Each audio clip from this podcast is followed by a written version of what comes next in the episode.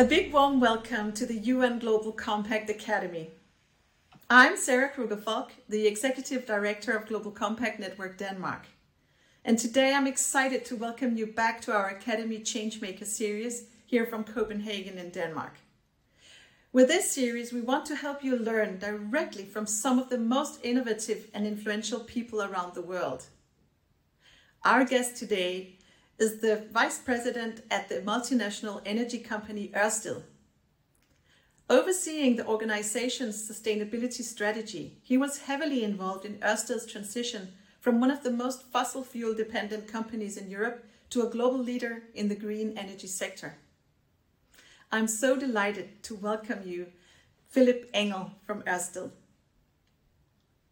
Over the next thirty minutes, we will learn about what motivated Ørsted's transition to a more sustainable business model? What lessons learned for how to make transformational change happen?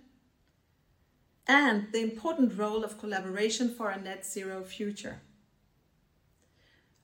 Last but not least, we will learn about Filip's take on what future-proof leadership skills and characteristics look like.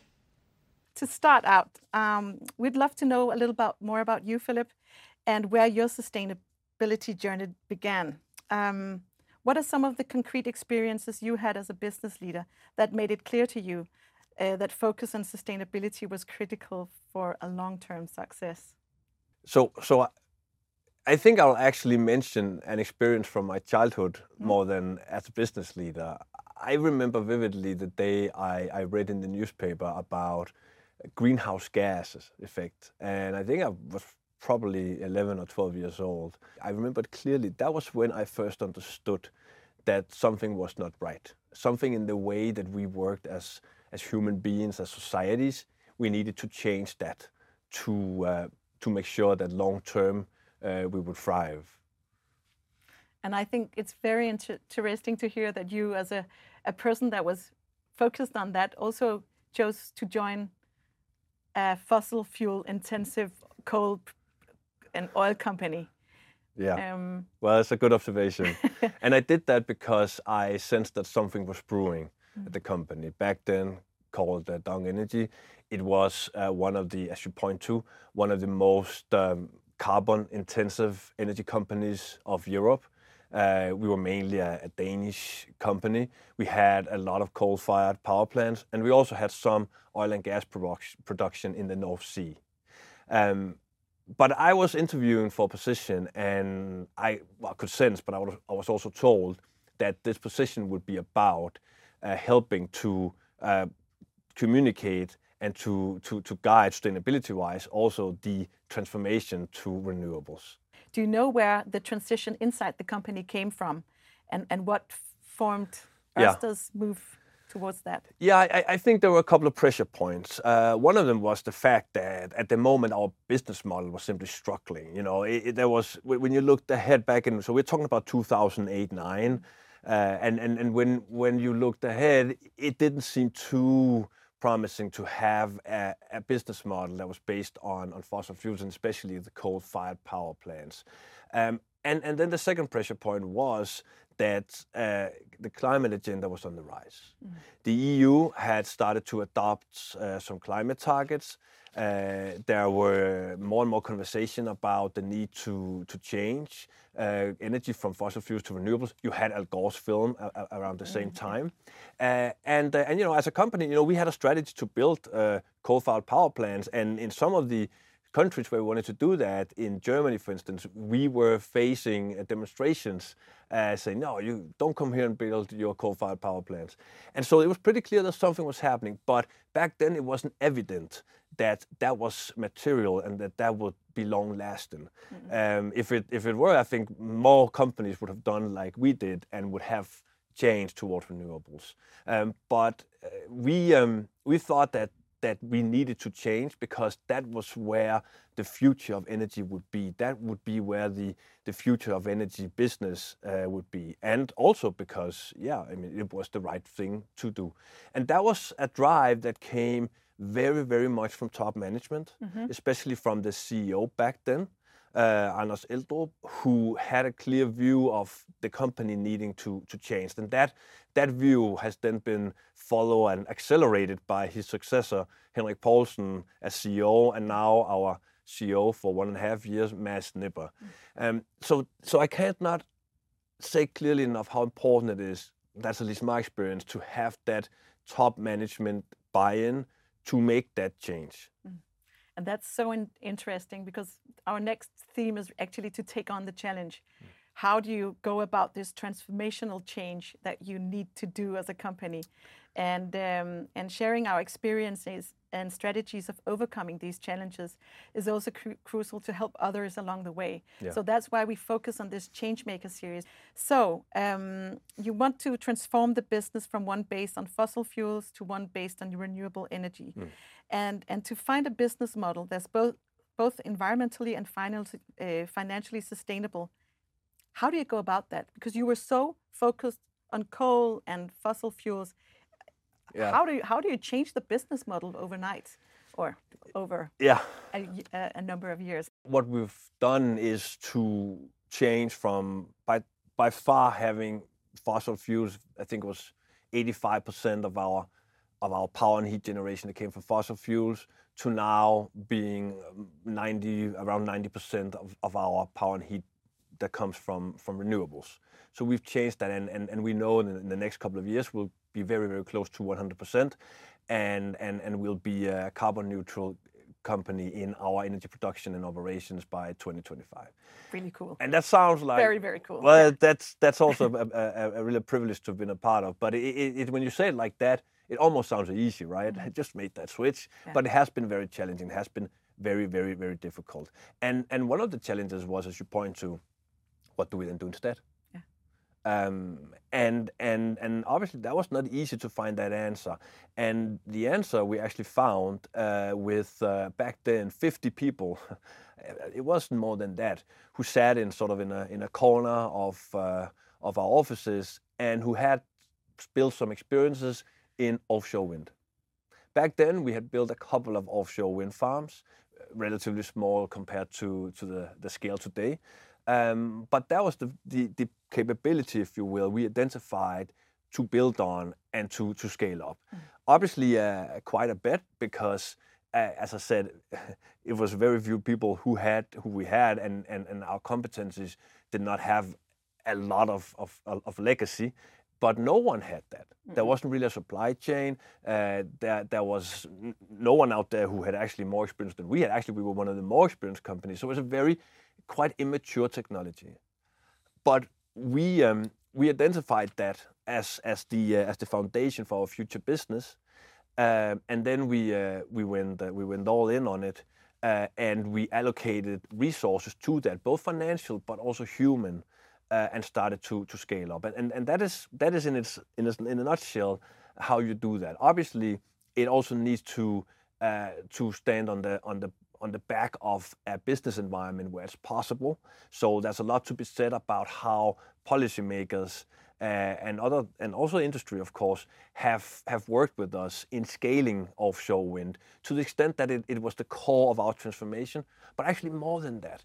Uh, it is now, today, a viable, mature of technology, renewable technology, with the potential to supply energy to the equivalent of hundreds and hundreds of millions of people. It cannot do it alone at all. And we are also today active in solar energy and in onshore wind, and we are looking a lot at and working with uh, with green fuels. But offshore wind is a key component and one of the sort of backbones of that transition that the world has to and is in, and is in the process of, of undergoing. And I think that's such an interesting point, this, to go from a business case that's viable, that you know you need to yeah. leave, yeah. and to another one that, that's so uh, unsecure in many in many areas.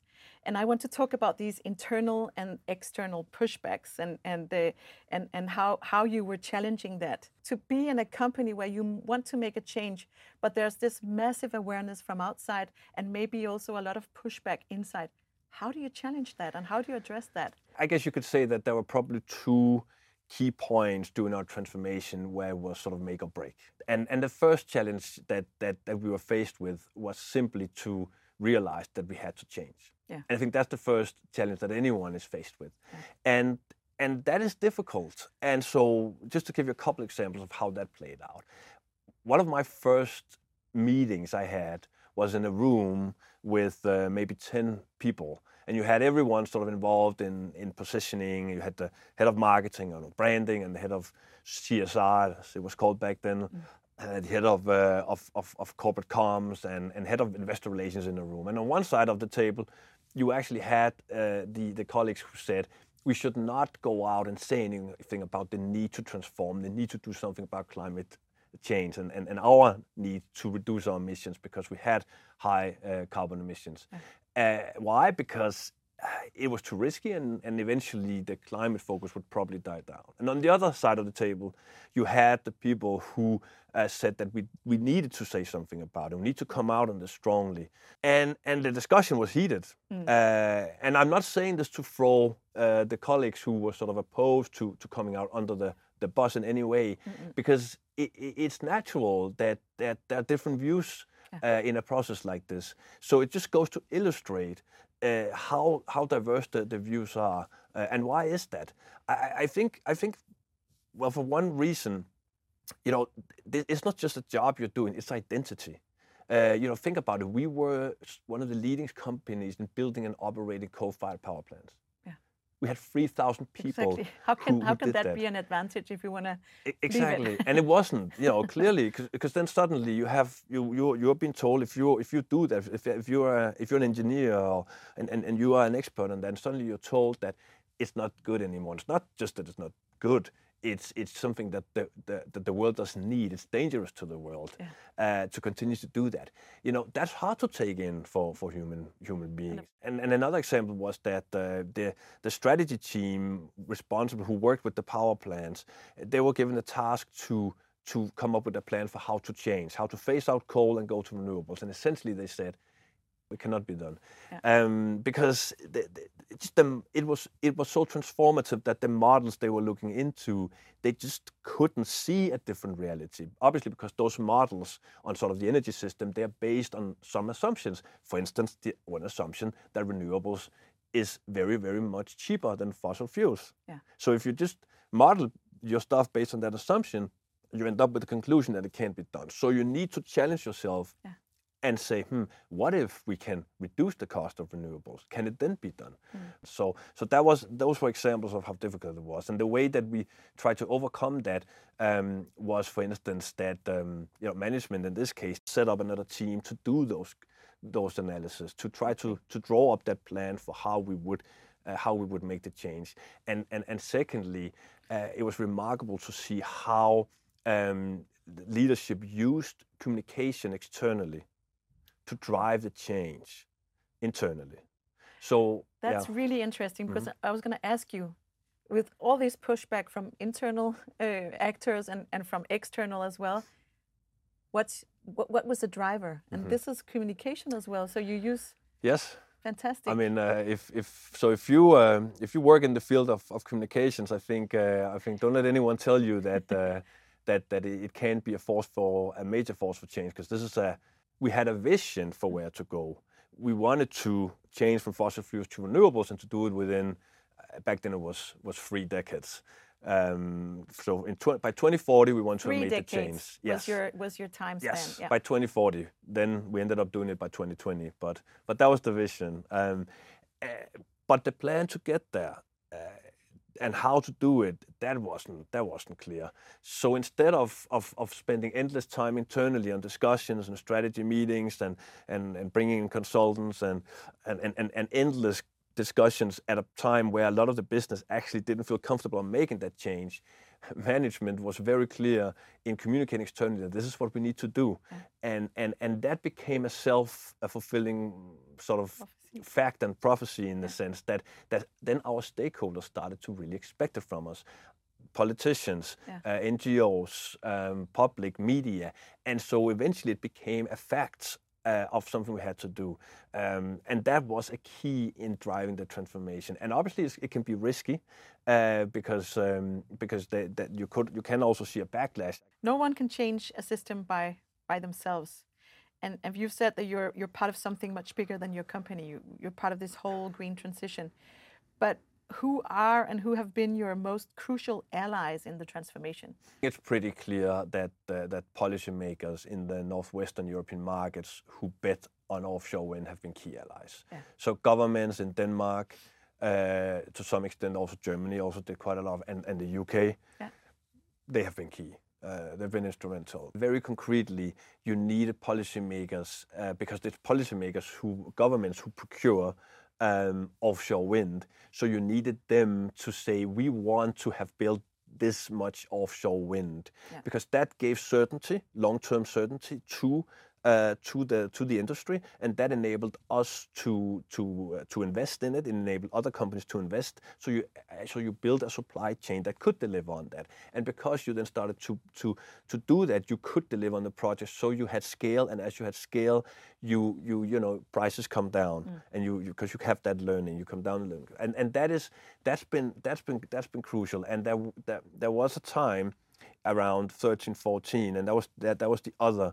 A crucial point where it was a bit make or break. We could lose everything on the floor. At that point, uh, the industry was not had not sufficient scale so that uh, if government support and also subsidies had stopped, the industry would probably have uh, have died. Um, and that was a critical time because governments were facing recession, but they they stuck to the commitment at that point. And uh, four years after, uh, we started to deliver the first offshore wind projects that were competitive and then eventually cheaper than fossil fuels. Four years. It is so important f- for for how we are to this learning here that governments and, and industry need to work together, mm. uh, and how governments can can shape a market that the uh, that the, uh, the the companies can then uh, can then deliver on, uh, and that creates a. Um, a positive feedback cycle where you then bring down the cost, and then governments can go more and can become more ambitious, yeah. and then industry can scale up even more. Uh, that insight is, is is key when it comes to so many of these fundamental challenges that we uh, that we are looking into uh, as a as a world, being uh, the climate challenge or biodiversity. Uh, or what have you, you need that strong collaboration yeah. if you want to solve those challenges and find solutions to them. And it's challenges that we're all going to experience, so we need to work together. Yes. That's a very strong point that I'll also take take with me. Do you feel the momentum for transformation is actually growing now? yeah, so so uh, the, the the momentum for transformation is growing. Uh, But it, it's, a, it's a strange time to be in because on one, on one hand, I'm more positive and hopeful than I've ever been that the transformation will happen. But at the same time, I'm, I'm, more, uh, I'm, I'm almost more depressed than I've ever been yeah. in the sense that time is running out. Yeah. We now we have the many of the techn- technologies we need. Uh, we have um, we have offshore wind, we have solar, we have onshore wind. And and they are they are cheaper mm. than fossil fuels. We also are starting to see uh, green fuels based on hydrogen that will replace fossil fuels in shipping, aviation. We we have all of that. Uh, obviously, there's still some challenges to solve technology-wise, but essentially we have the solutions. We also have a lot of capital out there wanting to invest. So it's not it's not that that's the challenge. It's in essence the challenge is leadership. Yeah. We have the technologies. We by and large have the capital. We need leadership, leadership to remove the barriers, also policy-wise, yeah. uh, that that inhibits the, the acceleration of the transformation. There is a consensus about, I would say, by and large, that this is where we need to go. But at the same time, uh, time is running out, and we only have a couple of years left to really start to reduce uh, the uh, the global emissions, and that looks very difficult. And why is that? We're not doing more rapidly because we have uh, so many um, legacy barriers uh, that we just continue to to be stuck in. So, for instance, we still uh, we still governments around the world still support financially fossil fuels to uh, to the tune of I don't not know how much money it is, but it is an, an insane amount. Mm. and and that's that's that's legacy, yeah. And it builds a lock-in in your system that's hard to get out of. Because what happens if you take that away? Uh, you know, maybe it's not a big issue in, in a rich country like like Denmark, but in other countries, you suddenly take that those subsidies away, prices will go up. Yeah. So how do you manage that? It's just one example of the barriers uh, that we need to to, to tackle. Another example uh, could be that um, if you want to have more renewables, you also need to build the infrastructure to get the energy from, from A to C. It's difficult to build it. People, they want renewables, but at the same time, when they when they hear that something will be built close by and there's going to be sort of a power line, even if it's going to go underwater, but there's going to be some construction work, then they don't want it right there, right? You are taking leadership in Ørsted. Uh, you're also uh, you've also recently set this net zero science-based target, and you are the first energy company to do so in the world. Why is it important to also be, you know, the front runner and, and being on the cutting edge, and and what's good about it and what's difficult? Yeah. So what's good about it is that when you, when you talk about climate change, uh, but essentially also other sustainability challenges, uh, it's not good enough to do something. You have to do enough. Yeah. So or more, or more even, yeah. Preferably more. Yeah. And and our our. Our carbon emissions trajectory is a good example of that. We have reduced emissions not just as quickly as climate science says is necessary to stay within one point five degrees, but actually a couple of decades faster. Mm. Um, that's our, our scope one and two, uh, right? So our, our, our sort of own emissions. And we're now looking to the supply chain to also do the same, to bring down emissions uh, quickly. And, and, and, and, and it's just, it's just necessary. You know, when I started in, uh, in in in this in this business, I remember that the the dominant thinking around climate was sort of still symbolic, that you would do something and then that would sound good. Mm-hmm. But it, at the end of the day, you know, it wasn't it wasn't you know an initiative to, I don't know, turn the lights off, which is fine, but it wasn't a part of a coherent plan for how to reduce your emissions. No.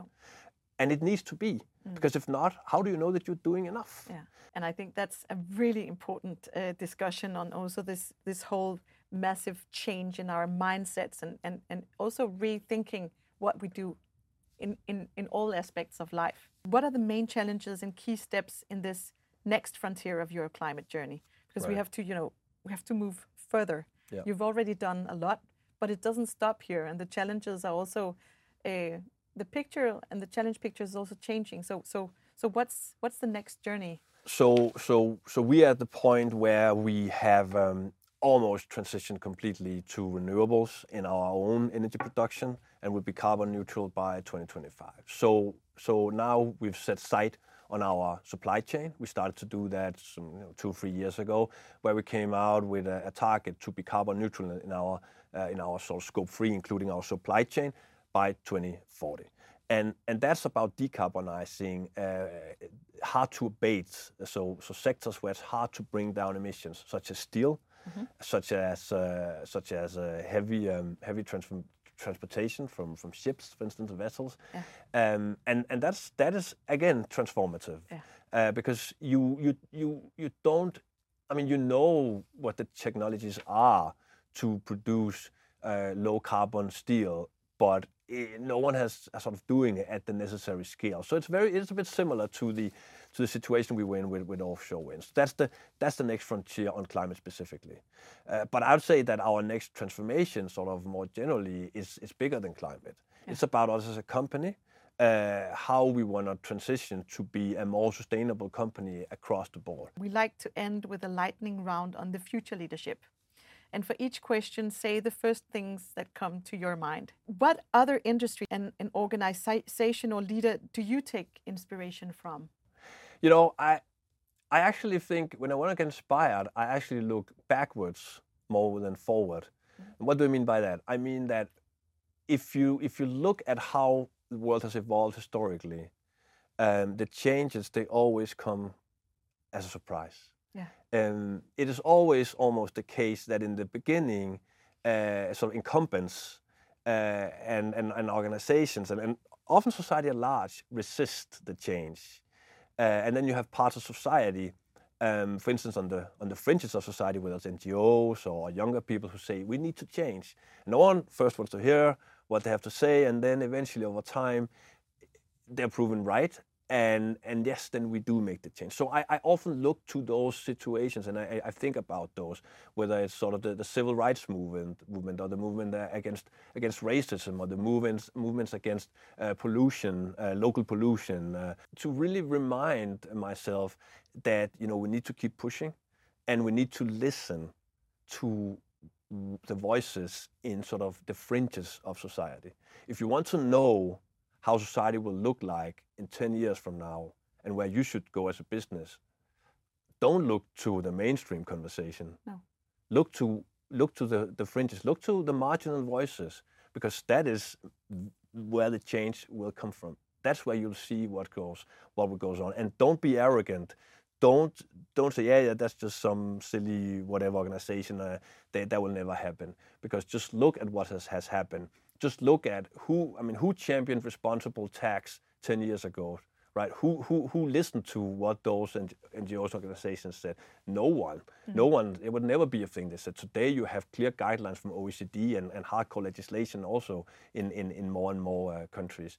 Uh, biodiversity, you know, I think five, six years ago, most business leaders couldn't even pronounce it. No. But you had N G Os talking about it and, and starting to put it on the agenda. You you mentioned the young people. And few are more concerned about the future than, than the young generations. After all, they're also the ones who will be living it. What is the one thing that you can promise the younger generations? I can. If you can promise them anything. No, I, yeah, I can promise them try. One thing, and it's yeah. that they're right. Yeah. So they should keep on pushing. Yeah. They're on the right side of history. And uh, personally, uh, I don't want my son and my daughter to ask me in, in thirty, forty years, you know, Dad, what did you do to to help create the change? And and then I, I can't really answer. If you could give just one piece of advice to young professionals, what would it be? I think the, the one advice I would I would give um, is to uh, to continue to to to to stick to your guns, uh, continue to push, continue to push for the change. You are the young people, you are the future. Uh, and and I can see that, you know, if you're our company, any company, if you want the best and the brightest to work for you, you need to pay attention to what they say. Yeah. So you are a force to be reckoned with. You are a force for change, and you are very powerful if you if you channel your views of where uh, the world should uh, should go. So so make your make your choices based on that, also with respect to who you want to work for. What are the three most important characteristics leaders need to create uh, change in today's world? The, the the the most important, one of the most important, I'd say, is to um, to challenge your assumptions, to listen to to voices that that uh, that say something differently than what you believe in, um, to uh, to take them in and, and, and think about them and, and be willing to to challenge your own beliefs and, and assumptions. Because if you don't do that, then you risk that you don't see the next thing that comes your way, the, the the thing that at the moment is perhaps a bit on the fringes, but then in ten years or five years maybe even, will will be a fundamental boundary conditions in how the business environment is being shaped. Mm-hmm. The the second, uh, I would say, is to dare to take the leap of faith. Um, you know, when we talk about transformations, uh, not everything, or by far, Uh, can be uh, can be can be analyzed into detail, and and and I think it's very human, also as a business leader, that you want to be able to account in detail for uh, for both for the upsides and the downsides of making a transformation. But exactly because it is a transformation, that is really hard to do, mm. because the transformations challenge. Uh, they challenge the, the the board. They make the the landscape look differently. Yeah. So the models, if you will, that you use to, to make those analyses, they can capture the, what will happen on the other side of the change. That was the case for us yeah. when we started the transformation. If you took the models back then, they said, forget about it. Renewables, never going to happen. Why? Because one of the assumptions was that renewables would stay much more expensive than fossil fuels forever. Mm. Right. So so you can't account for that clearly. So instead of trying to, to get absorbed into detail, you also need to take more of an insight perspective. L- try to find the fundamental insights that tells you what's the right direction, and then accept at the end of the day that there's a leap of faith. And then finally, the third thing I want to point to um, continue to communicate your vision. Yeah. If you then have set your direction, continue to communicate uh, what that direction is, why you're doing it, what the benefits will be, um, and, uh, and, and to make sure you get both your own organization, but also obviously uh, stakeholders on board with where you're going. Yeah. Filip, thank you so much for giving your insights. Um, and thank pleasure. you to all the participants joining us in this conversation. I hope you've all enjoyed it as much as I have. I think that I, what I take f- from this conversation with you is that we have to be very courageous. Mm. We have to be very bold yes. and visionary. We have to listen to the corners of society. And then we have to persi- uh, be persistent mm. in continuing to push and continuing to work. And then a very important thing that I, I wouldn't have, have thought about before I sat in this chair is that, that we have to communicate mm. why we're doing it and why it's important, to also convince everyone inside the, the company and also the politicians and, and the whole community around the company. Um, we want to be a force for good, and I, I think you've been a fantastic example on, on a company that has done it, and even done it twenty years faster than expected, which is really very, very impressive. So Filip, thank you for, for joining this conversation, and uh, keep up the fantastic work for our future generations. Thank we'll you. Try. And thank you so much for having me, Sarah. Thank you.